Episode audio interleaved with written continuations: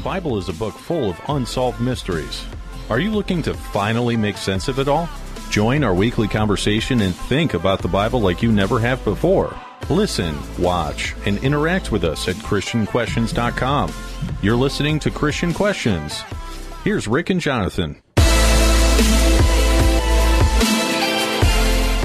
Alicia Garza once said, We all lose when bullying and personal attacks become a substitute for genuine conversation and principled disagreements. I'm Rick, and this is not your typical Christian commentary as we look at Bible related topics from a different perspective. I'm Jonathan. This podcast centers on godly principles, family values, and honest dialogue in a politically free zone. Folks, we thank you for joining us today. This is a contact friendly format, and we welcome your thoughts by way of email, messaging us at ChristianQuestions.com, Facebook, and our website chat board. So, Jonathan, what is our topic for today? Well, Rick, our question is how many baptisms are there? And our theme text is found in Acts chapter 19, verse 5. When they heard this, they were baptized in the name of the Lord Jesus. Okay, sounds simple enough. How many baptisms are there? Well, you just talked about one. Maybe that could be it. We'll see. Baptism is an enormous part of Christianity. It's mentioned frequently and seriously throughout the New Testament. While most Christians agree on its importance, we vastly disagree on its meaning and place within our teachings. In ba- is baptism a symbol of what has begun changing in you or does it actually change you? Is it a ritual of sprinkling or is it a complete immersion in water? Should babies, children, and adults be baptized? What are we supposed to be baptized into? The Bible seemingly tells us two different things on that point. Is it just into the name of Jesus or is it into the Father, Son, and Holy Spirit? So, folks, coming up in today's podcast, do you think baptism is absolutely required to be a faithful Christian? Many say yes, and many others say no. Getting this right is probably pretty important. In our second segment, we're going to look at where baptism actually came from. It has clear roots in the Old Testament that most of us don't even know about. In our third segment, we're going to deal head on with the controversy of baptizing infants and children. There are strong arguments on both sides of this issue, but only one side can be right. And we will tell you which side we adhere to and why. And then, is there proof that baptism actually makes you different? Or does the proof lie in the understanding that's an important symbol of something else? In segment four, we're going to take a hard look at the evidence and tell you our conclusions. And our last segment will expose some erroneous views about what we're supposed to be baptized into. So, Rick, with all the questions surrounding baptism, it is no wonder that there is so much confusion in finding clarity. The good news is that if we pay close attention to biblical history and context, we can find answers that are sensible and scripturally sound. And I'm so happy you mentioned my favorite word in that. I knew you would be. Biblical history and context. It is just so incredibly important, especially with a subject as big as baptism. And folks, look, this is one of those subjects that has a lot of different points of view. We are very particular on how we see things, and we want to present that in a respectful manner to those who have differing points of view. So we're going to talk about other points of view, but we want to talk about them all with great, great respect. So um, let's try to get through that this subject with that in mind. So getting started, Jonathan. First, we have John the Baptist. Okay, that's kind of where you start when you think about baptism. You have John the Baptist and his mission baptize to repentance. Now, the following scriptures seem to contradict one another. And these first two texts are the same event uh, from different gospels. And Rick, here's what we're asking Is John's baptism for repentance only? If so, then why do these texts mention the remission of sins? Okay, so let's go through these two scriptures, two different gospels, the same event. Let's start with Luke, Luke chapter 3, verses 2 and 3. Annas and Caiaphas, being the high priests, the word of God came unto John, the son of Zacharias, in the wilderness, and he came into all the country about Jordan, preaching the baptism of repentance for the remission of sins. Okay, so the key phrase John was preaching the baptism of repentance for the remission of sins. Now let's go to Mark's rendition of the same thing. Mark chapter 1, verses 4 and 5. John did baptize in the wilderness and preach the baptism of repentance for the remission of sins. And there went out unto him all the land of Judea and they of Jerusalem and were all baptized of him in the river Jordan, confessing their sins. So, Jonathan, those two scriptures really read the same way. Preach They the, do, Rick. the baptism of repentance for the remission of sins. Yep, I almost identical in that area. Right. Yes. So, is John's baptism for repentance only? See, we say, yes, it is. But the scriptures, you look at those and say, well, wait, wait, wait. Well, what about the remission of sins? It's all together. It's all one basic phrase. First of all, what does the word for repentance actually mean? Let's, let's start to take this apart and put it in context. Well, it means compunction, by implication, reversal. Okay. And that's really, when you think about John's preaching, isn't that what he was doing? He was going out there and talking to the sinners and saying, change your ways, change your ways, change your ways. Yeah, and really focus on God. right, right, right. Stop this other stuff and focus on God. So the word for repentance means that compunction, you know, kind of that, that, that sense of, man, I've been messing up. I've got, something's got to change. And by implication, reversal, meaning a reversal of direction. So, what was John's baptism for? Was it just about repentance, or, as those last two scriptures said, repentance for the remission of sins? Let's go to Matthew 3:11 because these are John's own words describing his own work. As for me, I baptize you with water for repentance, but he who is coming after me is mightier than I, and I am not fit to remove his sandals. He will baptize you with the Holy Spirit and fire. Okay, so in John's own description of what he's doing, what does he say? What, what what's he saying? He's saying, um, my baptism is for repentance, Rick, and he doesn't mention remission of sins in his description. But he does say, but he who is coming after me is mightier than I. Yes. So he doesn't mention the remission of sins, but he immediately mentions Jesus. So that's kind of interesting. John's own description of his own work leaves out the remission of sins that Luke and Mark both added in. Just another view of John's work. And why are we why are we belaboring this point? Because the scriptures seem to contradict themselves. And this is important. This is an important exercise in understanding really, I think, how to understand what the scriptures are really saying. Let's look at Acts 13 24 as well on this exact point of what exactly was John's work. When John had first preached before his coming the baptism of repentance to all the people of Israel. Again, you don't see anything about remission of sins. No, nothing. And it's interesting when John had first preached before his Jesus coming. So Jesus is mentioned in the context and it's interesting. You have Jesus mentioned in the context and John's work is always stopping at repentance. And so you got to say, well, why does, why, why? Well, what does the word remission mean? You know, remission of sins or forgiveness of sin. What, what is the, the meaning of that? Well, Rick, it means freedom, figuratively, pardon. Now, that's an important word. When you pardon somebody from sin, you're actually taking them and saying, it's okay, it doesn't count anymore. That's pretty powerful. And just in the definition alone, Rick, my observation is well, isn't that what Jesus' sacrifice did? Yes. Yes. As in Adam all die, so in Christ shall all be made alive. Because of one man's sin, everybody's born in sin. Because of one man's righteousness, that sin is pardoned for every man. Makes sense. It but does. But it what? doesn't tie in to John and what his work was. No, it comes after John and after his work. So John's work was a preparatory work for the work of Jesus.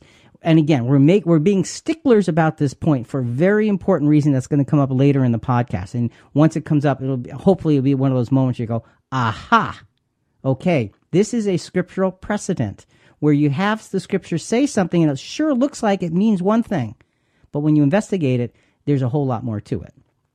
So let's take a look at Jesus being the freer or the pardoner, if you will. Luke chapter 4, verse 18. This is Jesus reading in the synagogue from the book of Isaiah. The Spirit of Lord is upon me, because he hath anointed me to preach the gospel to the poor.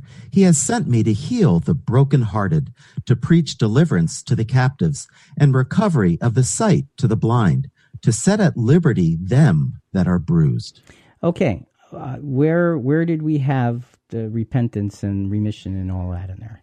Well, Rick, remission uh, was the word liberty, and it was also deliverance. So the word was in there twice. Okay, just it just describes a little bit differently. Yes. But the point is, Jesus, in looking at the Old Testament, is saying, "Here's my job to preach." freedom to the captives. I'm, I'm substituting freedom for deliverance. That's one of the actual definitions. And recovering the sight of the blind to set, to pardon them that are bruised, to, to set at liberty, to, to actually free them. And this is, we, we understand, like you were saying, this is the picture of Jesus freeing humankind from Adamic sin. And Rick, isn't Luke here finishing his gospel with the mission of Jesus? I mean, I think he's really making it plain um, after his resurrection. Yeah. And so let's read Luke 24 47. So we started out with Luke at the very beginning of the book of Luke, and it says, you know, preaching the baptism of repentance for the remission of sins. But Luke 24 47, after Jesus' resurrection, here's what it says about Jesus uh, in, in his work. And that repentance and remission of sins should be preached in his name among all nations, beginning at Jerusalem. So Jesus is saying, This is what you do. You preach repentance and remission of sins. So we can see that at the beginning of the book of Luke, Luke is kind of giving us the overview of what's going to happen because John comes on the scene. John comes on the scene as the symbolism of repentance. Repent, repent. Why? Because he who comes after me has the power to release. But you need to be in position to receive that release. So Luke starts out by showing you kind of the conclusion right up front, but it wasn't John's work to do it all. So sometimes, go ahead. I was thinking, you know, John is preparing the hearts of the people for Messiah.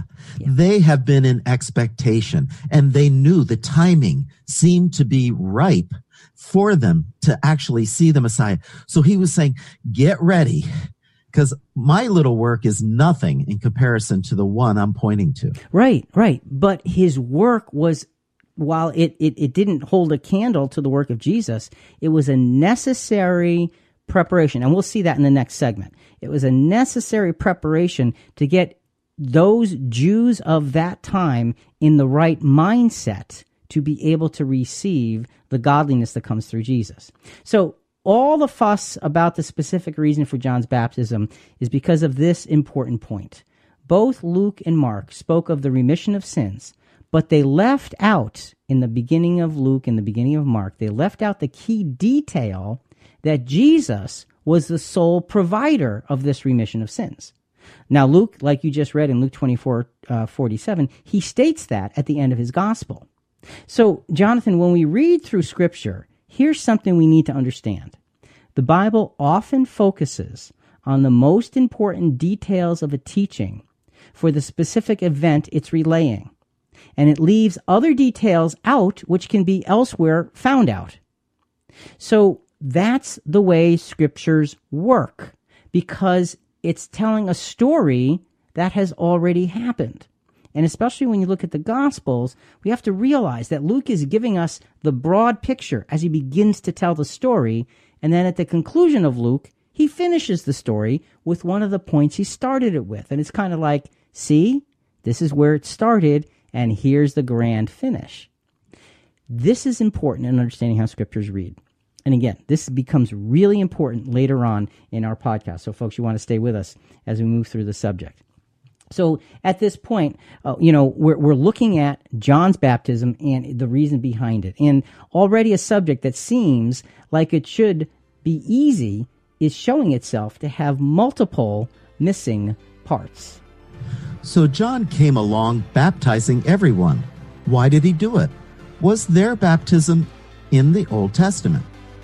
We're constantly looking to our listeners for your feedback on our weekly episode discussions. Let us know if you'd like to hear more topics like this one or new topical suggestions. Keep your comments coming at ChristianQuestions.com and our Facebook page. We're also talking about topics in Reddit, and you should check us out helping answer questions on Quora. That's Q U O R A.com. We're engaging in convo everywhere. Thanks for listening, and get ready for us to take a deeper dive right now. While there was no baptism in the Old Testament similar to the way John did it, we do have several examples of its origin. The important thing to remember is what happened as a result of all of these things.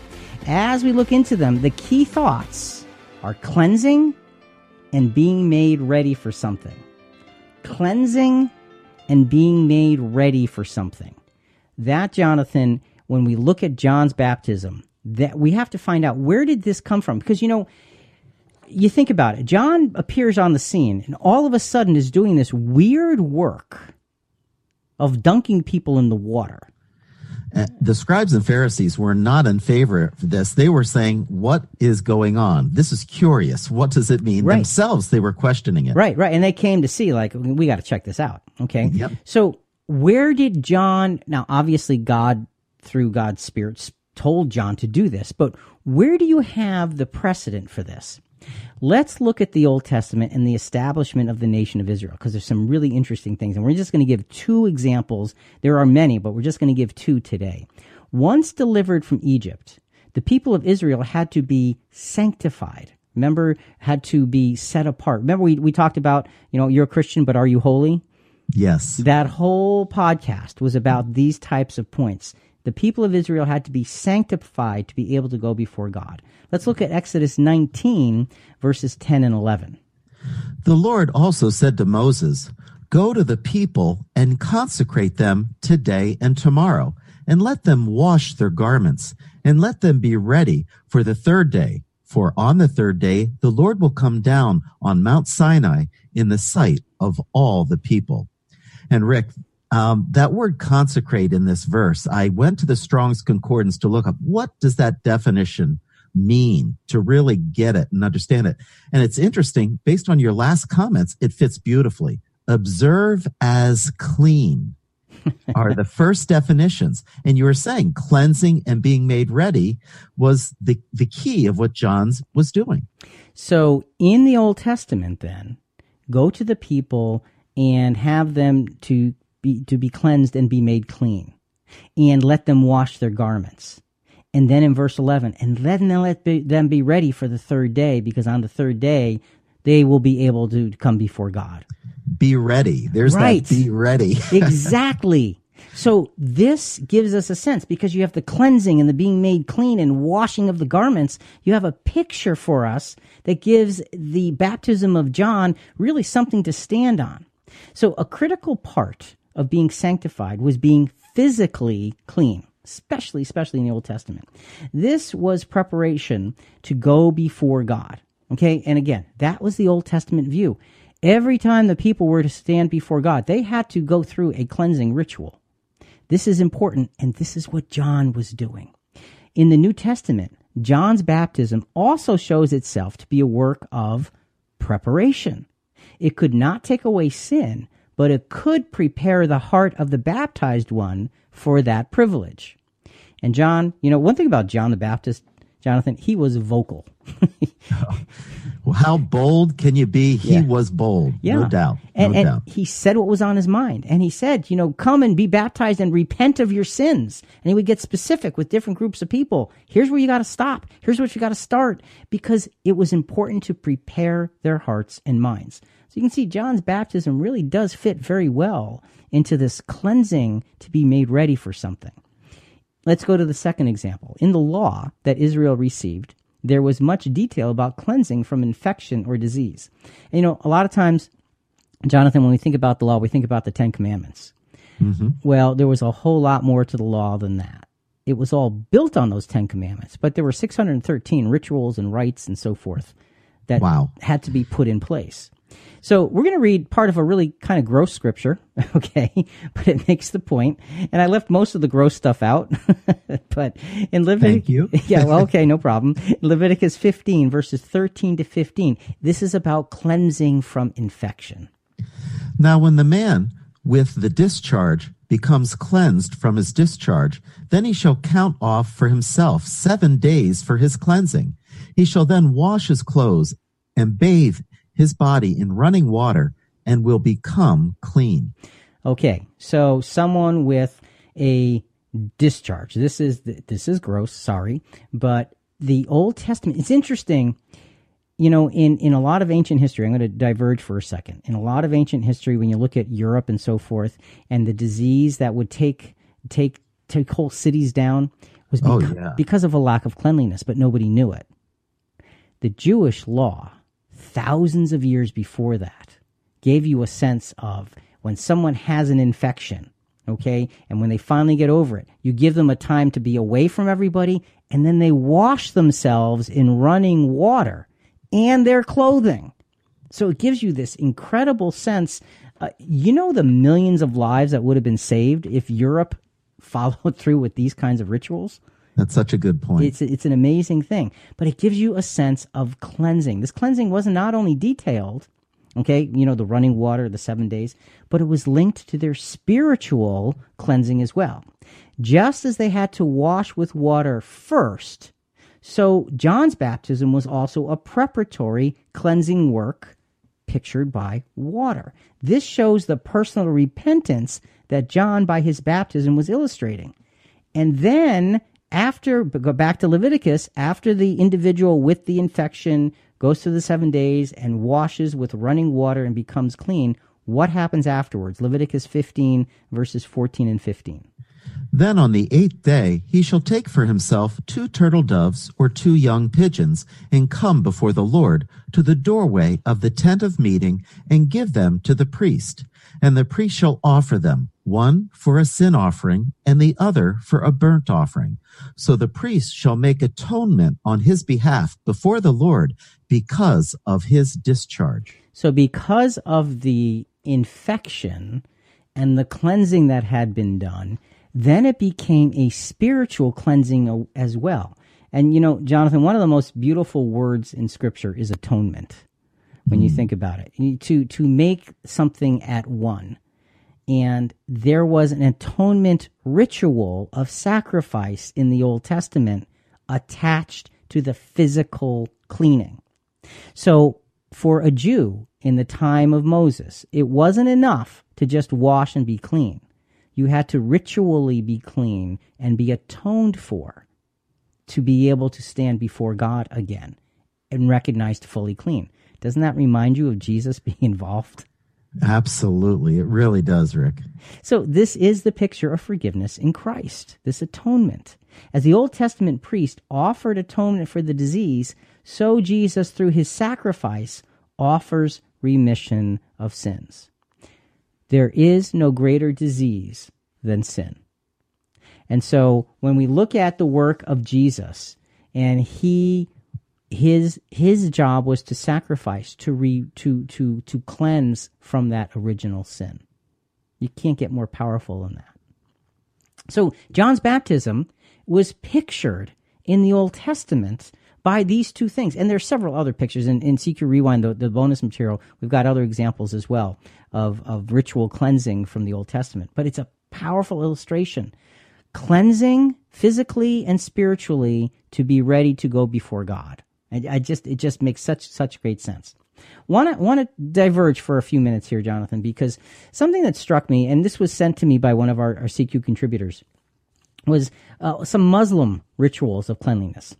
Islam is very much built upon a lot of what happened in the Old Testament. A lot of the Old Testament ritual and ways was was was copied, if you will, by by uh, by Muhammad in, in, in the establishment of Islam. There is something called ghusl, and that is a cleansing ritual.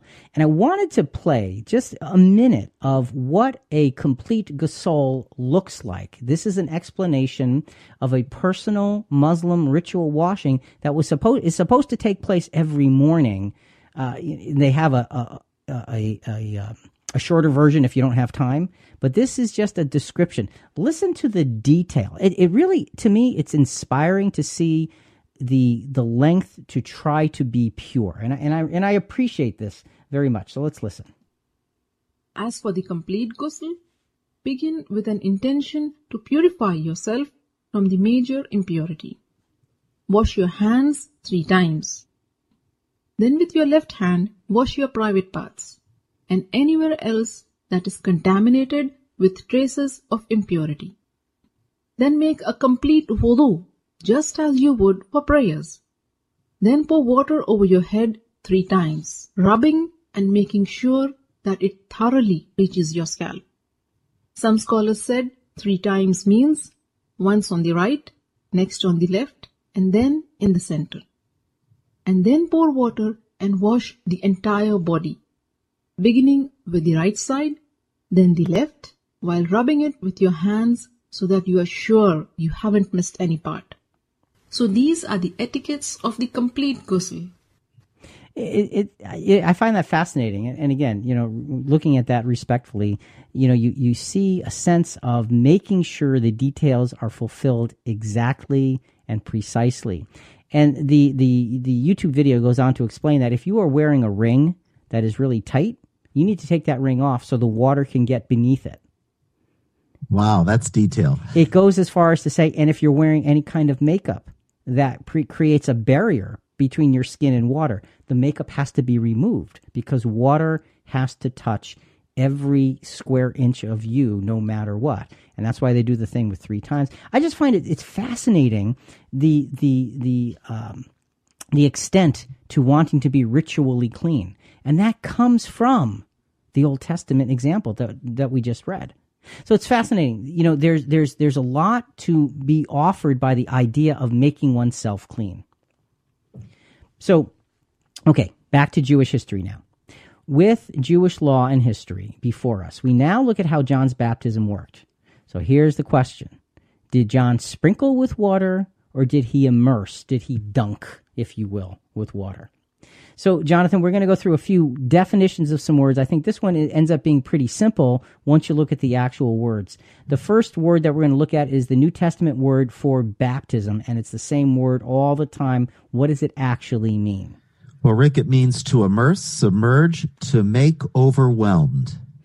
Okay, so to immerse or submerge. I don't know that you can get too much more specific than that. yes. You know, it, so it was not a sprinkle. No, no. To submerge something means it is completely, and, and, and you know, the idea of overwhelmed. It is completely overwhelmed by the water. So water baptism that John the Baptist, John the Baptizer did. So it was John, if we were to take the definition of the word and put it into play, it's John the immerser, John the submerger. That's what he was. John the overwhelmer with waterer er, thing. you know what I mean? I do. okay, Matthew five, uh, Matthew three six, keeping the definition in mind. And were baptized of him in Jordan, confessing their sins. Baptized of him in Jordan, submerged of him in Jordan. Okay, and, you know, and, and somebody can argue, well, you know, the Jordan River where he would have baptized wasn't that deep. Well, you don't need a whole, whole lot of water to, to really get somebody submerged if you want to. You're okay? right.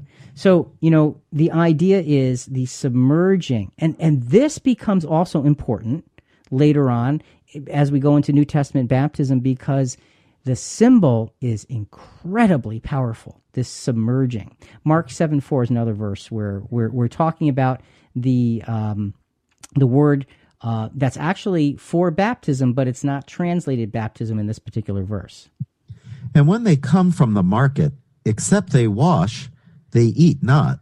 And many other things there be, which they have received to hold as the washing of cups and pots brazen vessels, and of tables. So, except they wash, except, and so the idea of washing would be the washing of the hands. Now, I don't have the reference in front of me, but in Jewish history, when you washed your hands, you actually washed your hands all the way up to your elbow. Okay, we think of hands as just you know you know when you tell your your your your your children. We had our grandchildren over on Saturday, you know, and and the big thing before dinner is, did you wash your hands? And Dominic will say, "Yep," and then you say, "With soap," and, and they go, "Uh." Back in there, son. You know, but you know the idea we think of just you know rubbing your hands together underwater. Well, in in in a Jewish setting, it was rubbing your hands and getting your arms completely wet.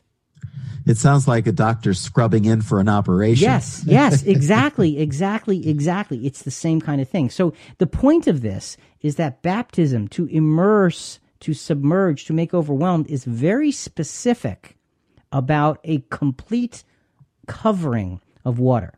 Next, let's take a quick look at the root word for baptism. Now, this word is not used for baptism at all in the New Testament, but it's the word that it comes from. And the word, the Greek word, I can I can pronounce this one. It's bapto. How about that? I can I can speak Greek. Pretty good, Rick. yeah, and sure. it means to overwhelm, that is, cover wholly with a fluid. So while the word is not used for baptism, the the the the um, the root word means to overwhelm, to cover wholly. Uh, John 13, uh, 36, one example of that. Jesus answered, He it is to whom I shall give a sop when I have dipped it. And when it had dipped the sop, he gave it to Judas Iscariot, the son of Simon. So Jesus dipping that bread in the, the, the, the juice of the meat. I mean, he didn't he didn't sprinkle the the juice over. He dipped it and he submerged it into it and then he gave it to him. So you get the sense that it's a very clear picture of what baptism truly is uh, from the standpoint of the new testament. So our throughout the rest of the podcast we want to have at least one baptism conclusion for each segment. So jonathan what's our baptism conclusion from from this particular segment John's baptism had Old Testament precedent. It was a total immersion to show heart preparation, repentance, for the coming remission of sins through Jesus. Okay. Old Testament precedent. And this is important to understand. I just just very quickly before we go on to the next segment. The Old Testament that Exodus 19 verses 10 and 11 when you said go to the people and consecrate make them clean uh, and have them wash their garments and then let them be ready to be able to come before God. The idea was cleansing. And John was saying, repent of your sin, be clean from your sins. So you have a clear, clear, clear, clear picture that baptism and John meant cleansing. And it was all there for something that was to come afterwards. So this is important because as we lay this groundwork, we need to be clear as to what New Testament baptism looks like. And that's really where we need to get going to right, right now. So it's interesting how John's baptism gave the people a familiar ritual, but applied it in a very different way. If John immersed those whom he baptized, where does that leave babies who are just sprinkled? Sometimes our questions and commentary can get complicated. That's part of having a thorough discussion. We'd love to hear your opinion. Contact us now at ChristianQuestions.com. Comment through Facebook, Twitter, Instagram, or our app. Just when you thought we may be figuring this out, let's get more complicated. Now we clearly step forward into the baptism that is into Christ. It's here that we need to fully address many of the discrepancies that plague Christianity on the subject. The baptism of children is particularly sensitive, but we believe that the scriptures are abundantly clear on what is appropriate, and by the same token, abundantly clear on what is not appropriate. So, we're going to go take a look at this part of baptism, New Testament baptism. And Jonathan, there is a strong, strong divide amongst Christians as to should children and infants be baptized. There are many who say absolutely positively yes, it's scriptural, and many who say absolutely positively no, it is not. So let's put some things in order and kind of get the sense. We're going to look at our, our perspective. Let's put it on the table to begin with is no, it is not appropriate to baptize infants. Um, so let's go to those who believe it is, and let's try to listen carefully as to the reasoning and the precedent that they put before us as to why they think it belongs. So our first soundbite is going to become from I am only a servant, a, a reformed perspective of why baptize infants. Abraham is the pattern of the covenant of grace or the administration of salvation, really, is what we mean. The administration of free, gracious, unconditional uh, acceptance with God. Uh, he's the pattern of that all throughout Scripture. And so it's articulated in Genesis 17, where you see the institution of the admission of covenant children into the visible covenant community, into the sphere of ad- administration of salvation. You see that in Genesis 17. And uh, everyone, all the male children, are to be circumcised, admitted into the visible covenant community. And as uh, most of the church, for most of its history, has understood, that essential pattern has never changed. Okay, the the uh, the the visual covenant and the community. Those it's it's hard to understand exactly what he's saying. You know, it's a little bit confusing, but he does say most of the church for most of its history has understood this. Well, maybe okay, but let's take this carefully. He mentioned Genesis 17. Okay, really Genesis 17 1 through 12 is what he's talking about. And in the interest of time, we're going to break this down into into much much shorter rendition of 1 through 12, but we want we're hitting all of the high points. So we're going to go these selected verses and this is um, Abram um, at 99, you know, when when his life is about to change dramatically and the um, and God is speaking to him. Go ahead. When Abram was 99 years old, the Lord appeared and said to him, I am God Almighty. No longer shall your name be Abram, but your name shall be Abraham. And I will give to you and to your offspring the land where you are now alien, the land of Canaan. This is my covenant which you shall keep, you and your offspring after you. Every male among you shall be circumcised, and it shall be a sign of the covenant between me and you. Every male among you shall be circumcised when he is eight days old. So again, those were just the high points of Genesis 17, 1 through 12. And it talks about um, this Old Testament uh, circumcision. You know, so it said that circumcision was to the Jews as baptism is to the Christian. That's what the, the soundbite was really saying. And this would be significant as this interpretation, when you look at Genesis 17, it says, okay, it, you, you, you take the circumcision idea and you carry it over as baptism into the New Testament. Well, there were several things here. Uh, circumcision was a physical symbol, an inclusive sign given in the context to Abram, whose name was changed, in the context of a name change and a land inheritance. So it showed the name change, it showed the land inheritance, and it showed all the children of Israel are going to be different. That's right. Now, does that mean that our baptism is the meaning of being different? Well, here's the issue that I have with that. Baptism is built upon Old Testament washings. Cleansing. Yeah. Right. We saw that already. So to bring the idea and say, well, baptism is the the New Testament brand of circumcision. To me, that's a little bit of a leap when you look at that particular scripture. It was a symbol of being different than everybody else. No question about it. It was a simple symbol of being set apart. But baptism goes further than that, as we will see, the baptism of Jesus in the New Testament. The baptism of John in the New Testament, much more similar. Baptism, baptism of Jesus, very, very, very much different. So, the next verse that we want to touch on here, okay? The Genesis 17, a little complicated because you're trying to you draw from from a lot of things one point and say this means baptism in the New Testament. I have personally have a hard time following that. This next verse is often used to show that the children are part of the Christian church. Okay, Acts 2, 38 and 39. This is Peter at Pentecost. They've received the Holy Spirit, and now Peter has basically taken over and said to everybody, look, let me explain to you what's happening here. Let me explain the merit and the power of Jesus. Let me explain what you've done wrong by letting him be crucified on your watch. So Peter has been giving all of this explanation and now the, the, he's got the attention of a lot of people in this crowd, thousands. And this is where we're dropping in Acts 2 38 and 39.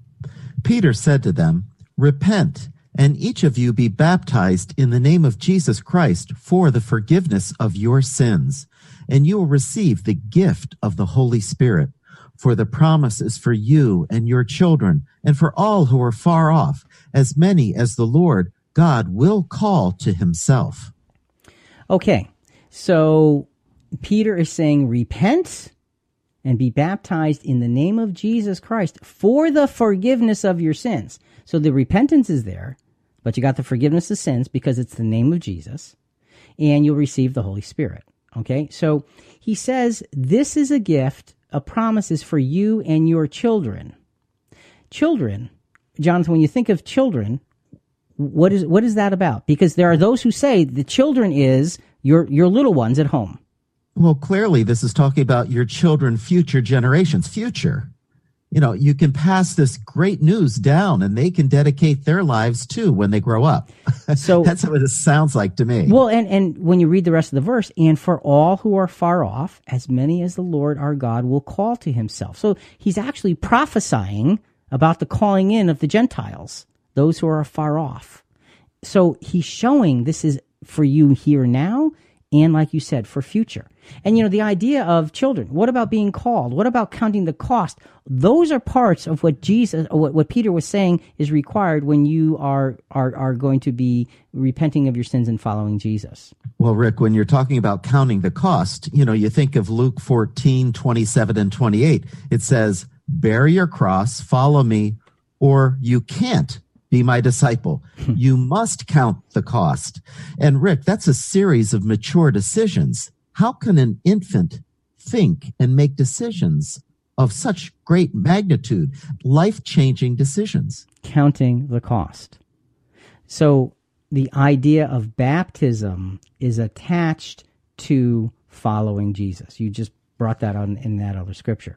So see, for us, it comes down to a mature decision. Uh, and it comes, and it also comes down to back to this Acts 2 scripture before we go a little further. As many as the Lord our God will call to himself. Everybody's not called. It says many are called, few are chosen. That's right. So there's there's a lot of mechanics involved in getting to the point of baptism. It's not simply being born. I don't get that from this verse at all. Let's go though to to Catholic Answers what is the biblical basis for infant baptism? This is actually a talk show, uh, a radio talk show, and somebody called in with the exact question. How do you prove scripturally that infant baptism is the thing that you should be doing? And so the host is about to answer this, that question from a Catholic perspective. I, I will tell you first off, the thing that really did it for me was was the New Testament concept of baptism as the circumcision of Christ. That was probably the single uh, image that really lit me up, so to speak, on this topic. Now, if you go to Colossians 2, verses 11 and 12, St. Paul talks about baptism and he refers to it as the circumcision of Christ. Now, if you think about that for a moment, uh, how old were babies when they were circumcised in the Old Testament? Of course, they were eight days old. Now, for those who argue that, well, uh, that's an Old Testament concept, well, St. Paul is saying baptism is the fulfillment of circumcision. Okay. We, I, I got to challenge that conclusion.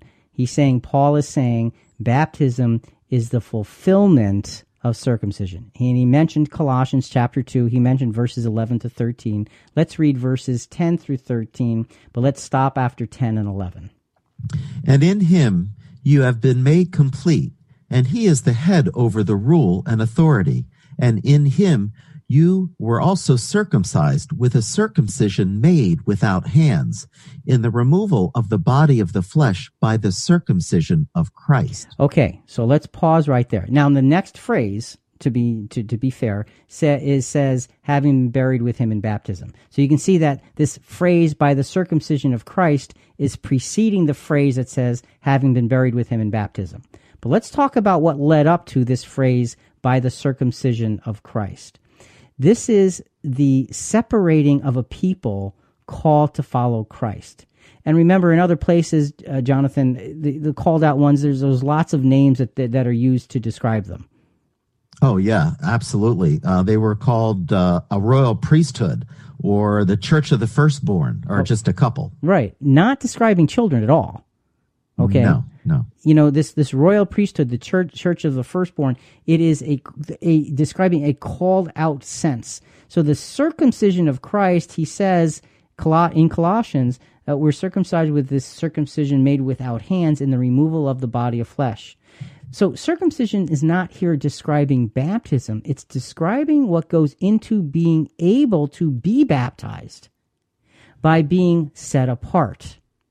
Okay? It's not describing the actual act of baptism, but it is describing this circumcision of Christ. And later on, I'm going to read a scripture where it talks about, you know, the circumcision that's in the heart. That's what and it's would, describing. Go ahead. Wouldn't it also include being cleansed, yes. being clean, set apart, and being clean to be ready to? But it's not baptism. See, now that sounds a lot like John's baptism. Yeah, you, but you're it's right. not the baptism of Jesus. Because remember, John said, I baptize you with water, but he who comes will baptize you with the Holy Spirit and fire. So there's a difference. And if we're looking at the baptism of Jesus, let's keep the symbolism for the baptism of Jesus clear. So we've got this circumcision that is sort of a setting apart you know, to this royal priesthood and so forth and so on. Now let's read verses 12 and 13 of Colossians chapter 2. Having been buried with him in baptism, in which you were also raised up with him through faith in the working of God, who raised him from the dead. When you were dead in your transgressions and the uncircumcision of your flesh, he made you alive together with him having forgiven us all our transgressions. So, having been buried with him in baptism, you were also raised up through faith in the working of God. You're buried and you're raised up. And, Jonathan, it's an act of faith. Yes. It's not something that's done by rote because you were born. It's something that's done as a result of an act of faith. In the context of Christian baptism, circumcision is a symbol of separation, sanctification to be a basis for being able to be dead with Christ through baptism. Because that's the way baptism is described. You know, um, having been buried with him in baptism. When you're buried, Jonathan, you're dead. That's right, exactly. and it fits so perfectly because the immersion means you are overwhelmed, you are completely covered over by the water. And so, yes, we do see baptism as a symbol and it's a symbol of being buried with him. The circumcision of the heart is the is the readiness that the symbol of baptism shows. So that's why we see them as different. Now let's put um, uh, on top of that Romans chapter 2, I just alluded to it earlier, to, Romans 2, 28 and 29. For he is not a Jew who is one outwardly, nor is circumcision that which is outward in the flesh but he is a Jew who is one inwardly, and circumcision is that which is of the heart, by the Spirit, not by the letter, and has his praise is not from men, but from God. So the idea is it's circumcision of the heart. It's the setting apart of the heart. It's the peeling away of the old earthly uh, intentions and replacing them with Christ like intentions. That's what baptism is supposed to be showing us. And Rick, I have a question. Is there one New Testament verse that shows any baby uh, ever being baptized? No, there is not one. And Jonathan, that's an important point. That's a really important point. If you say that this is an important rite, it never shows up in the New Testament, ever. Okay. Now, further than that, let's go on to the next point because as important as that one is, I think this next point, I think seals it in a way that is unequivocal. If baptism replaced circumcision, and that's what those who believe in infant baptism say continually again and again. If baptism replaced circumcision, why, in the great debate of the New Testament, which is in Acts chapter 15, is that not explained or even mentioned or even hinted at? Now remember, there was this huge conference at Jerusalem in Acts 15. This was about 20 years or so, I think, after the Apostle Paul uh, starts preaching. So this is, you know, the, the gospel is well established and there's a problem. And it's such a big problem that they bring the elders and the apostles together to talk about it. That's how big this problem is. And here's what the problem is Acts chapter 15, verses 5 and 6. But some of the sect of the Pharisees who had believed stood up, saying, It is necessary to circumcise them and to direct them to observe the laws of Moses. The apostles and the elders came together to look into this matter. So those with the issue came to this meeting and said, those Gentile Christians are supposed to be circumcised. That's what they said.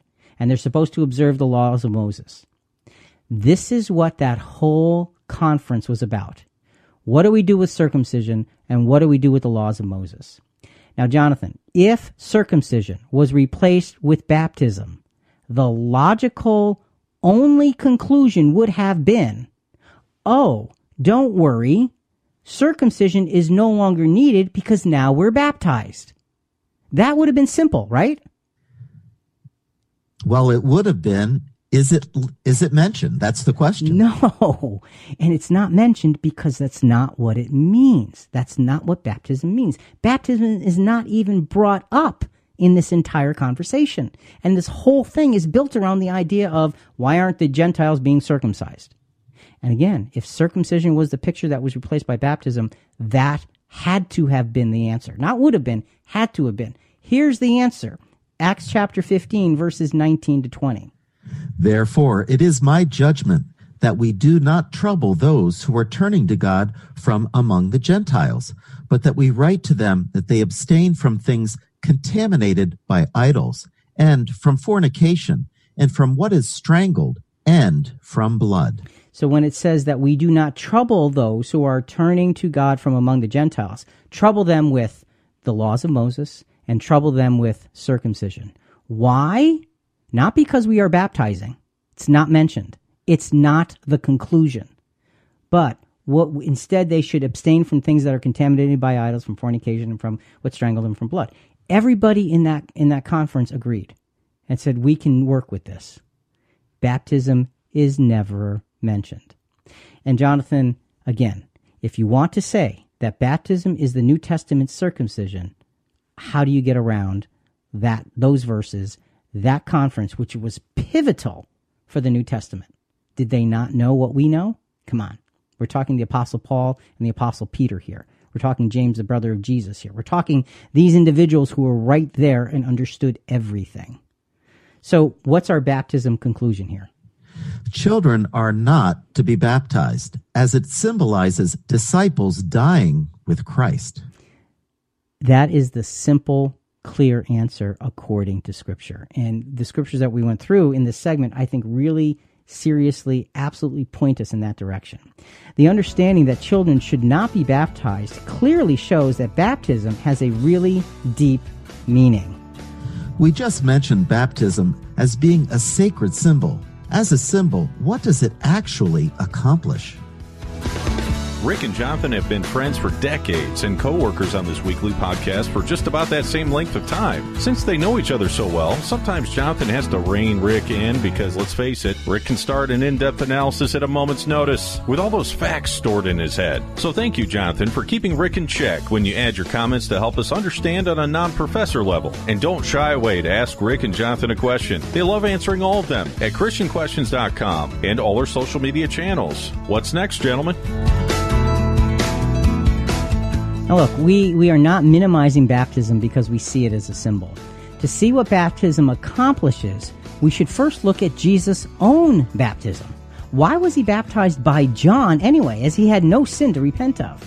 Also, Jesus does later on in his ministry mention another baptism as well. what are we supposed to do with that? So, Jonathan, this is why baptism is a symbol. There are too many moving parts for it to be something that is just simple and and and um, clear with a few words. Jesus doesn't let it be that way. Jesus himself makes it complex because there's so much more to it. So let's start. Why was Jesus baptized? So, John, for, for just a quick, a quick answer on why. What, what's just one obvious answer? Well, it unmistakably connected him to John himself, the Baptist, John the Baptist. So, and, and let's look at that. Luke chapter three, verse four. This is about John. As it is written in the book of the words of Isaiah the prophet, the voice of one crying in the wilderness, make ready the way of the Lord, make his paths straight. So this is the description of the work of John the Baptist. And in this description, it says it's the voice, and John certainly had a voice. Oh, he did. He's crying in the wilderness, and that's where he hung out. And his message was, make ready the way of the Lord. How did he help the people get ready? He baptized them. Repent and get ready to be able to come before God through Jesus, his son. That's what the message of John was. So John is out there and Jesus is going to connect with him so that the people can see that what John is talking about is in fact Jesus Christ, that individual. But John becomes very uncomfortable when he's asked of Jesus to be baptized, yeah, isn't he? Yeah, he does. He and you know, I mean, wouldn't you? like, like, wait, what are you saying? This doesn't sound right. And and that's exactly what happens. Matthew three verses fourteen and fifteen. But John tried to prevent him, saying, I have need to be baptized by you, and do you come to me? But Jesus answered and said to him, Permit it at this time, for in this way it is fitting for us to fulfill all righteousness. Then he permitted him. So you're right. John was uncomfortable, and Jesus' answer to him is, John, and I'm paraphrasing, let it be. This is important. We need to do this to fulfill all righteousness. So now you got to think, well, what did he mean, fulfill all righteousness? I think this is an important, an important point here. John didn't understand fully why, okay, but he knew that baptizing Jesus was appropriate because Jesus said so. Let's go to a, an Old Testament prophecy and then go back to what this fulfilling all righteousness means. Psalm chapter 40, verses 7 and 8. Then I said, Behold, I come. In the scroll of the book it is written of me. I delight to do your will, O my God. Your law is within my heart.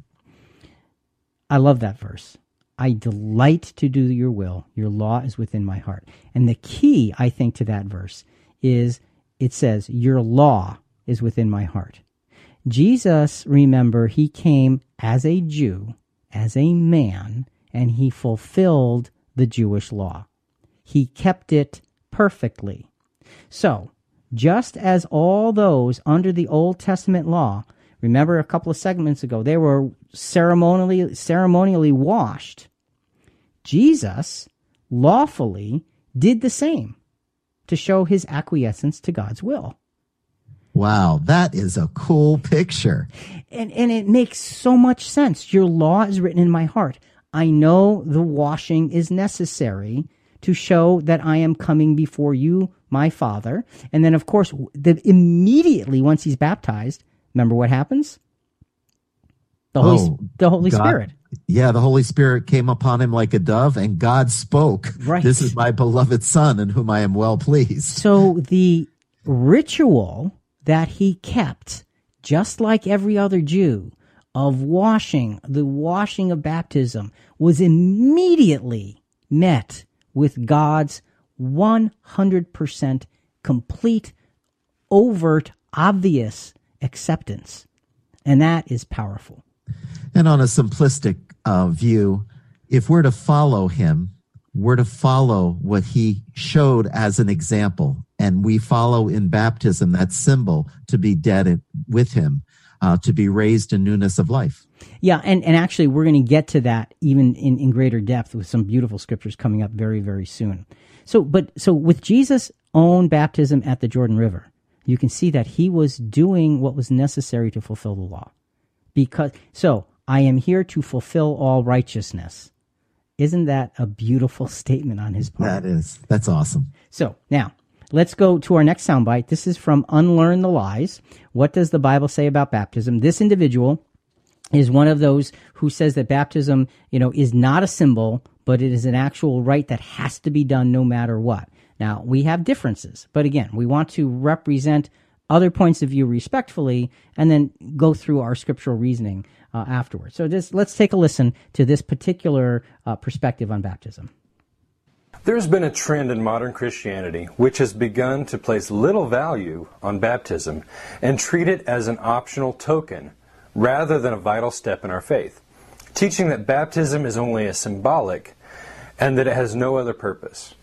They claim that baptism is simply an outward expression of an inward act.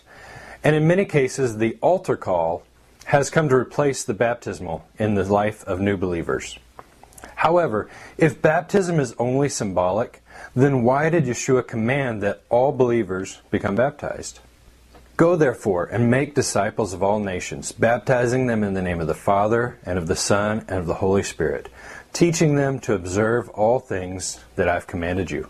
Why would our Messiah place so much emphasis on baptism if it was only symbolic? He placed it on equal ground with making disciples and teaching them to obey all of his commandments. So, you know, he's got a very, very firm point of view, and you got to be respectful of that. He's, he's saying, look, you know, we were commanded to baptize others. So why would we be commanded if it's just some simple optional token? And I, I don't see it as an optional token, do you? No, not at all. And and Rick, you you mentioned this at the beginning of this segment. We're not minimizing baptism because it's a symbol. Right. That doesn't minimize it. Right, right, right. You know, it's, it's the same thing with with the with the partaking of the emblems of uh, at the memorial. You know, the the, the uh, you know the night before Jesus' crucifixion. You know, take eat. This is my body. It was a piece of bread. It was a symbol of his body. Now, look, there are those who say it turns into the actual blood, blood and body of Jesus. The answer to that is for another time, but it's unequivocally no. Simply because the ransom was paid once. Simple as that. The bread, the blood was shed, the body was broken once for all time. It cannot be done again and again and again and again. It's already been fulfilled. So we take that as a symbol. And Jonathan, that is a huge symbol that is not some little optional token. So with baptism, it is an important symbol. So it's not just a symbol. It is a massive symbol of what we are, what our lives are to be about. Along with the symbolism of baptism, how would you manage this, these scriptures? Because Jesus talks about another baptism. So are we supposed to be baptized twice? Because Jesus says he is. John, uh, I'm sorry, Luke 12, uh, chapter 12, verse 50. But I have a baptism to undergo, and how distressed I am until it is accomplished. And we know that that baptism was the facing of crucifixion and death. We know that because that's what was coming up. A symbol. He said baptism. There was no water involved in that. There was a lot of blood but there was no water involved in that. This is not the only time he mentioned that. This is our baptism too, Mark 10:38. But Jesus said to them, "You do not know what you are saying. Are you able to drink the cup that I drink or to be baptized with the baptism with which I am baptized?" And of course, the apostles say, "Yes, we are able." And his response to them is, "Oh, you will be. You will be baptized with that baptism." And again, he's not talking about water, is he? No, no, he's not. So we get the sense that baptism is showing us something. Clearly, the language of drinking a cup, you know, are you able to drink the cup that I drink? Is he literally talking about a physical cup to drink from? Or no. It's the cup of his experience. So we have to understand symbols when Jesus gives us things as symbols and accept them that way. The language of drinking of a cup and baptism here are both very symbolic, voluntarily accepting the cup and enduring the you know the accepting the cup and the enduring showed in the baptism harsh trials that cost you your very very life so this is the power of baptism as a symbol and to me jonathan it it supersedes baptism being a literal thing when we see it as a symbol. Symbol. It- Absolutely. It, becomes Absolutely. more powerful and far deeper. Second Timothy uh, chapter two verses eleven and twelve. It is a trustworthy statement. For if we die with him, we will also live with him. If we endure, we will also reign with him.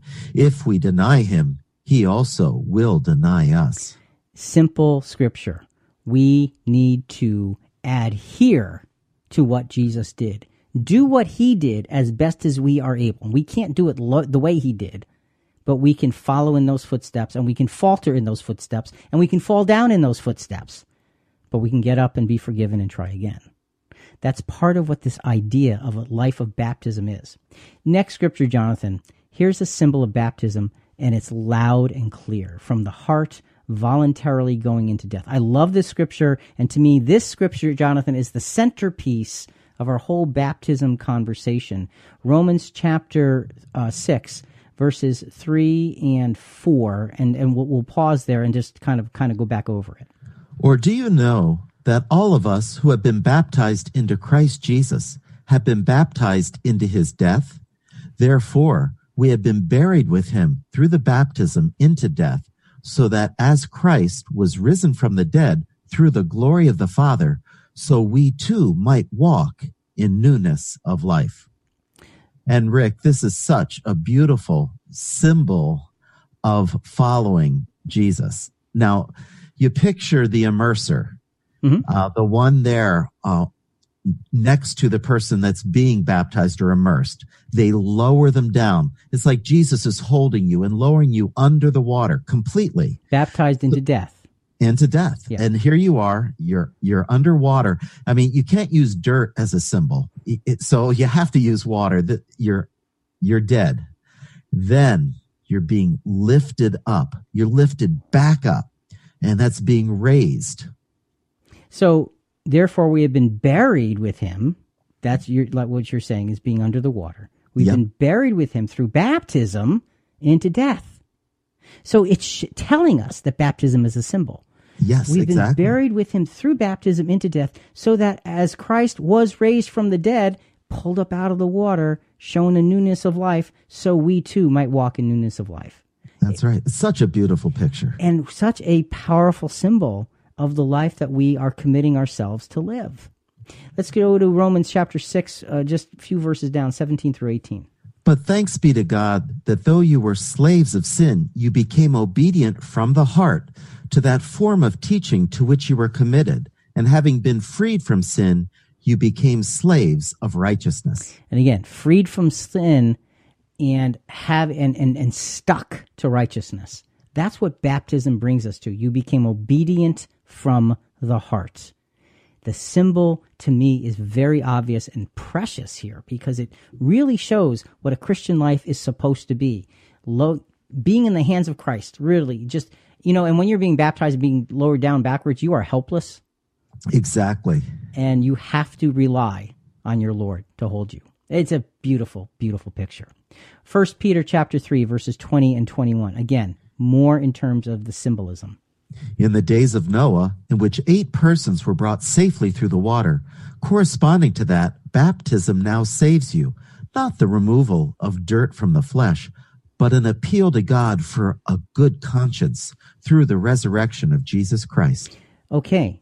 And again, it's saying baptism isn't to wash you. It is an appeal to God for a good conscience. It is showing, it is symbolizing this idea of wanting to be raised up in newness of life, having a conscience driven by God's Spirit, not by my own thinking. That gives us a higher, higher sense. So those are just some scriptures that give us a real strong sense of baptism as a powerful, powerful symbol. So let's go to one one last question, Jonathan. What what, is it in terms of baptism being a symbol or, or or something that actually changes you? Absolutely, Rick. If baptism was the needed action for a life to change and receive forgiveness, why didn't Jesus ask first if someone had been baptized before he proclaimed them forgiven? Think about that for a second. Now, you know, now this is in the days of John's baptism. This is absolutely true. But Jesus never brought baptism up when he was doing miracles. Have you been baptized? Oh, oh, oh, okay. Go, go get baptized first. And then and then come back. Proof of that, Luke 7:37. And there was a woman in the city who was a sinner, and when she learned that he was reclining at the table in the Pharisee's house, she brought an alabaster vial of perfume. Okay, and so we know that she used this perfume and anointed Jesus and and it says there's this woman in the city and she's a sinner. There's no word spoken by Jesus to clarify or to quantify her her her uh, her her baptism status. Luke 7 now just jump down to verses 48 and 49. Then he said to her, Your sins have been forgiven. Those who were reclining at the table with him began to say to themselves, Who is this man who even forgives sins? Jesus didn't need the woman to have been baptized because he saw her heart. And so we get the sense that baptism really is, on every level, a symbol that shows us something deep and powerful and profound. What's our baptism conclusion here? Baptism is a solemn public action that testifies of answering the call to faithfulness unto death. And again, it's a solemn thing. And it's about faithfulness unto death. The idea in that previous soundbite, he said, well, you know, the altar call seems to have replaced baptism. No, no, no, no, no, no, no, no, no. Not even remotely close. This is a decision, and you talked about it earlier about counting the cost of faithfulness unto death. This is life and death. This is something you have to be really, really, really careful with. So the lessons from the symbol of baptism reach throughout our whole Christian experience. It is all so sobering. Whose name are we to be baptized in? The Father, Son, and Holy Spirit, or the name of Jesus? Did you know about all the video content we have? Go beyond the audio podcast with all our on-demand videos at christianquestions.com slash YouTube. Discover our Moments That Matter series, the exclusive CQ Kids releases, and much more. See new videos every week. Subscribe, share, like, and give us your comments at christianquestions.com slash YouTube. Now I'll throw the mic back to Rick and Jonathan. And here lies yet another question that seems very hard to answer. When given instructions about how to baptize, some say Jesus gave instructions that the apostles did not follow. This would seem odd. Why would they follow what the risen Lord had said? Was it not important? Did they forget? Well, what are we talking about? Okay, let's get specific here. And Jonathan, I found found this whole thing very fascinating in terms of you know my own preparation for this week's podcast. Jesus' specific instructions given when he was ascending up to heaven. So I mean, this is this is a, a real pivotal point in world history. Matthew 28 verse 19. Go therefore and make disciples of all the nations, baptizing them in the name of the Father and the Son and the Holy Spirit. That seems pretty simple in terms of explanation, right? Very clear and concise. Yes. Absolutely. Baptize, make disciples of all nations. Okay. Now, it doesn't mean that you're to turn the entire nations into disciples. I mean, make disciples within all of na- all nations. Okay. Correct. Okay. But it's baptizing them in the name of the Father and the Son and the Holy Spirit. That's an instruction that Jesus gives. Now, there are some that look at that verse and say, well, that verse actually doesn't belong, that part of the verse. Uh, I looked into the reasoning and it's incredibly flimsy, frankly. Um, it doesn't have any real manuscript uh, support whatsoever. Uh, but here's the problem you see this instruction, okay, and this is why we have an issue that needs talking about. We see this instruction, baptizing them in the name of the Father and the Son and the Holy Spirit. You never see that done in the New Testament. You never see those words repeated like that. You never see it referred to like that ever again. Never in the New Testament are those words again actually recorded. Here is where the questioner comes up, and here's where the questions come into play. Peter at Pentecost, Acts 2.38. We're just going to zip through these and we'll explain them one at a time. Acts 2.38, what did he say?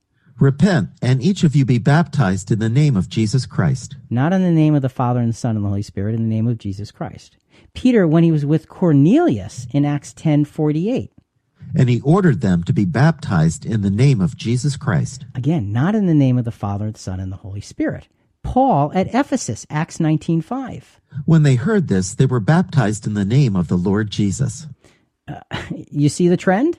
I do. Okay, and then finally, um, well, not finally, Paul to the Romans in Romans 6 3.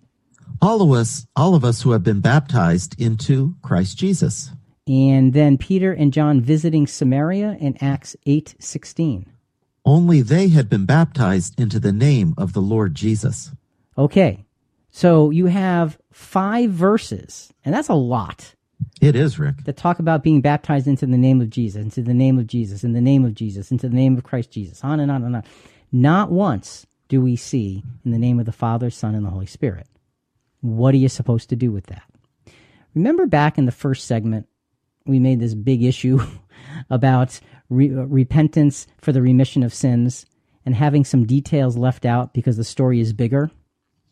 Let's remember that as we go through the answering of these questions. Let's look at each of these five scriptures. We're just going to take the Romans 6 3 scripture first because it's a scripture in principle. The others are talking about specific events, and, but Romans 6 3 is actually just talking about principle, and I think we need to start there.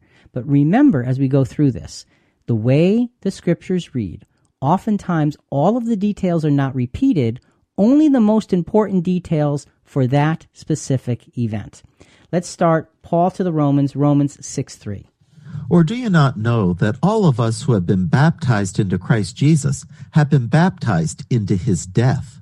Now, because this specific scripture does not recount any specific baptism event, it shows us the principle of being baptized into Christ. And Jonathan, to me, that's a clarifier that works alongside of in the name of the Father, Son, and the Holy Spirit. The principle is being baptized into Christ, baptized into his death. So there's two parts that we need to be really careful of. So it's talking about bapti- baptism, but it's not performing a baptism. Right. And Okay. and it's also talking about being baptized into his death. It doesn't preclude being baptized in the name of the Father, Son, and Holy Spirit Good point. into the death of Christ.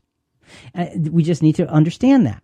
Why isn't all of that mentioned? It's not necessary to mention because there's no specific baptism being referred to here.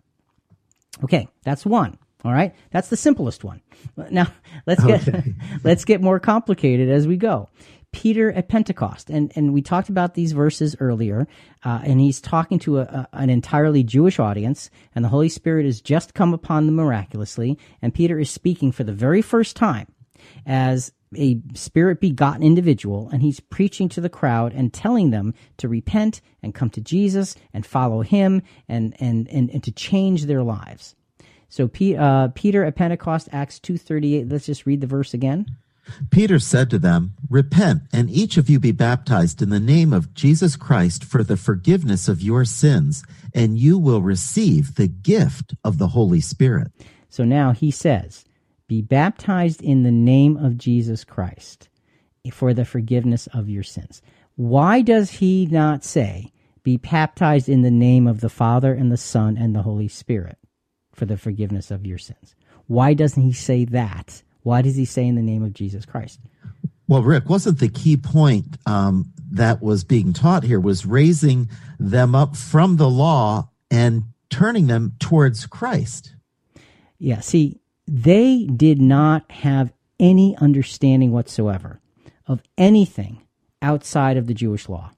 Exactly. The Jewish law was the only way to get to God. Check your history. It had been that way for thousands of years. Now, all of a sudden, Peter, this guy, is standing there after this man named Jesus had had had lived, uh, preached for three and a half years, was crucified, and then they talked about him being raised from the dead, which might have been suspicious to a lot of people. And this guy Peter is talking about this man Jesus being raised, and he's saying he's the one. He is your Messiah, and you missed it. You need to come follow him now. Here's how you do it you come and you be baptized into his name, taking them away from the law and bringing them to Jesus. And the miracle of the Holy Spirit was the eye observing, wow, God's power is right before us. Right, right. This is it. Yeah. And the other part about that is the miracle of the Holy Spirit means that Peter absolutely was speaking words that were were were, were given to him by God. So by not saying in the name of the Father and the Son and the Holy Spirit, he didn't forget. It didn't slip his mind. It was not the important detail at the time. He was describing moving from the law to moving to Jesus. And that, Jonathan, at that time, that was an enormous, enormous thing. Acts chapter 15, we talked about it. They, they couldn't get it through their heads. What do you mean, don't keep the law anymore? What are you talking about? And Peter is showing them it comes because Jesus is now the centerpiece of everything, not the Mosaic law. So that was Peter at Pentecost. Let's go to Peter with Cornelius. Aha. Now, this is a Gentile guy. So this is a little different. Acts uh, chapter 10, and let's read 47 and 48. Surely no one can refuse the water for these to be baptized who have received the Holy Spirit just as we did, can he? And he ordered them to be baptized in the name of Jesus Christ. So now you say, okay, time out. You just said in the previous one, it was all about the Jews who were following the law, and that's all they knew, and they had to be shown Christ. Cornelius is a Gentile. So what do we do with that?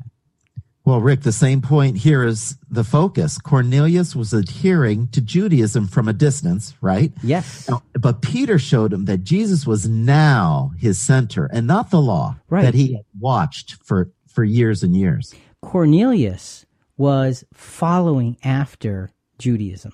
He was dedicated because he loved God. And remember the beautiful scripture about you know the the uh, the um, the the angelic visit that Cornelius has and says your prayers have gone up as a memorial before God. Yes. And what it was saying is you have been working at honoring God throughout your entire life, adult life here. And now you're going about to see the, the, the fruition of that because now God is going to answer that prayer. And so his mind needs to be changed as well because he was following Jewish thinking, Jewish rites, Jewish traditions. And he needed to be raised up to the fact that it's not about the law that you have honored so well. It's about Jesus Christ. And he got it immediately. And that's the beauty of his conversion. But it was the same thing, Jonathan. You didn't need to mention those other pieces because that wasn't the most important thing at that point. That's right. Let's go on to the next one. Paul at Ephesus, Acts chapter 19, verses 4 and 5. Paul said, John baptized with the baptism of repentance, telling the people to believe in him who was coming after him, that is, in Jesus. When they heard this, they were baptized in the name of the Lord Jesus. Okay. So, you know, you, you, it's hard to say this is probably a primarily Jewish audience, probably, but we don't know. Okay. So I'm not going to, I'm not going to throw that in there. So how do you take that? Okay. He says, you know, um, coming after him. So, so when they heard this, I'm sorry, they were baptized in the name of the Lord Jesus. Why doesn't it say in the name of the Father, Son, and the Holy Spirit? Well, again, Rick, simply referring once more to the most important thing, the difference between the law and Jesus.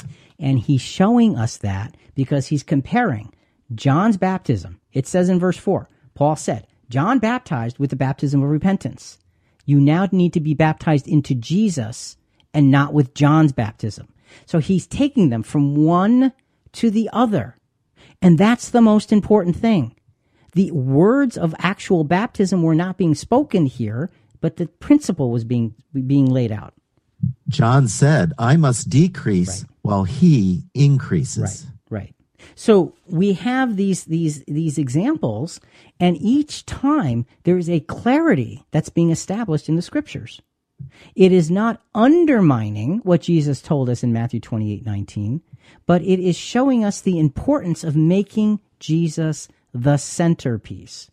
The last example is Peter and John visiting Samaria, Acts 8, verses 14 through 16.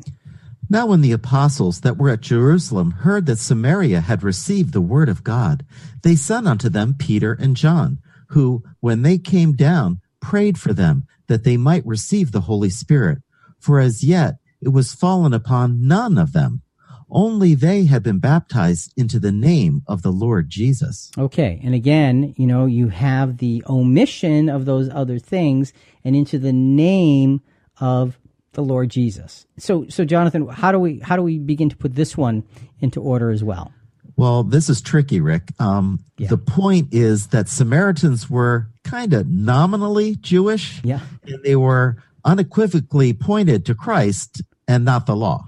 So the important thing in all of these examples was pointing to Jesus above the law. And for the Samaritans, those in Samaria, you know, there was a lot of bitterness between the Samaritans and the Jews. That's right. Thus, the parable of the Good Samaritan, Jesus showing us to melt the, the the preconceived notions and accept people for what they you know what they can be. There's a novel idea to apply to our world right here today. Just Amen. just just a sideline, okay? Um, but you know, so you they understood that God. Uh, you know what was had worked with the Jews, you know, and they had different interpretations. But Paul is bringing them clearly, unequivocally, to Jesus as the center. Okay? That's what's being explained here. So there's some really important points that we need to, to wrap this up with, Jonathan. What's the first one? No actual act of baptism is revealed in any of these accounts, Rick. We believe the words of Jesus were cited. Okay.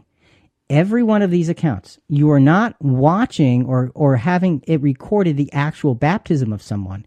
You're having recorded the event that they were baptized. So it's giving you a description of what's going to happen, but it's not describing the event uh, blow by blow, for instance. You, you follow me on that? Absolutely. So it's not showing you an actual baptism. It's not showing you what's being said. It's being said that it's the name of Jesus. That's the most important thing. That's the key because he fulfilled the law, which was the only way to get to God. Next point that's really important on baptism. There should never be any baptism into any church or group, only into Christ. And folks, if you have been baptized into a church or into a group, honestly and truly, you'd better think again. That is not scriptural. As we can see through all these scriptures, it's baptizing into Christ. And if a church tells you, well, you know, you know, you become a member of our church in this baptism, no, no, no. You're supposed to become a member of Christ. And if it's anything but, then I would seriously question it and say, wait, wait, wait, what's happened here? And perhaps it may be appropriate to be baptized again into Christ sacrificially into death. So, Jonathan, how do we look at this? Let's, let's try to sort of sum this up for the average listener saying, okay, Jonathan and Rick, when you look at baptism, how do you, how do you see it playing out? Well, we believe the following words in the scripture the name of the Father and the Son and the Holy Spirit. By this authority, I baptize you in symbol into Christ is scriptural. That covers all of it. That covers everything we just described and covers everything that the that, that Jesus commanded. And so that's how we look at all of this. And folks, baptism, if you were baptized, you know, and, and it was a kind of like a, a happy occasion, but you didn't understand it, that's not baptism unto death. And it, it would be, I think, appropriate to get rebaptized by in, in, in a place where baptism unto death is really understood. What's our baptism conclusion here? Jesus is the centerpiece. Our baptism brings us into Christ, not some church or organization. And that is done in the name of the Father, the Son, and the Holy Spirit. Okay, so it is a simple, clear cut explanation that has a lot of scriptural background and support. Baptism is a holy, sacred symbol of the most important decision that any of us can make in our lives. No matter what we do, no matter what we say and think, the decision to walk in the footsteps of Jesus supersedes everything. The symbol of baptism walks us through being in the hands of Christ, being brought down into death, symbolizing dying with Him, being under the water, symbolizing being buried with Christ, and then being raised up to newness of life, to walk by God's grace with His Spirit. Folks, that is the power of what baptism truly brings to us. Let's take that and the scriptures and rejoice in the incredible privilege that we have to die with Jesus. For Jonathan and Rick and Christian Questions, baptism is critical. Make sure you see it clearly. Think about it. Folks, listen, we want to hear from you. Give us your feedback or send us your questions on this episode and other episodes at ChristianQuestions.com. Also, a big part of spreading the word about our program is subscribing to Christian Questions in iTunes, Google Play, Stitcher, and whatever your favorite podcast channel is. Rate us, review us. We greatly appreciate it. Coming in next week, Jonathan, I don't have the title in front of me, but we're talking about Does science actually prove there is a God? This you don't want to miss. Talk to you next week.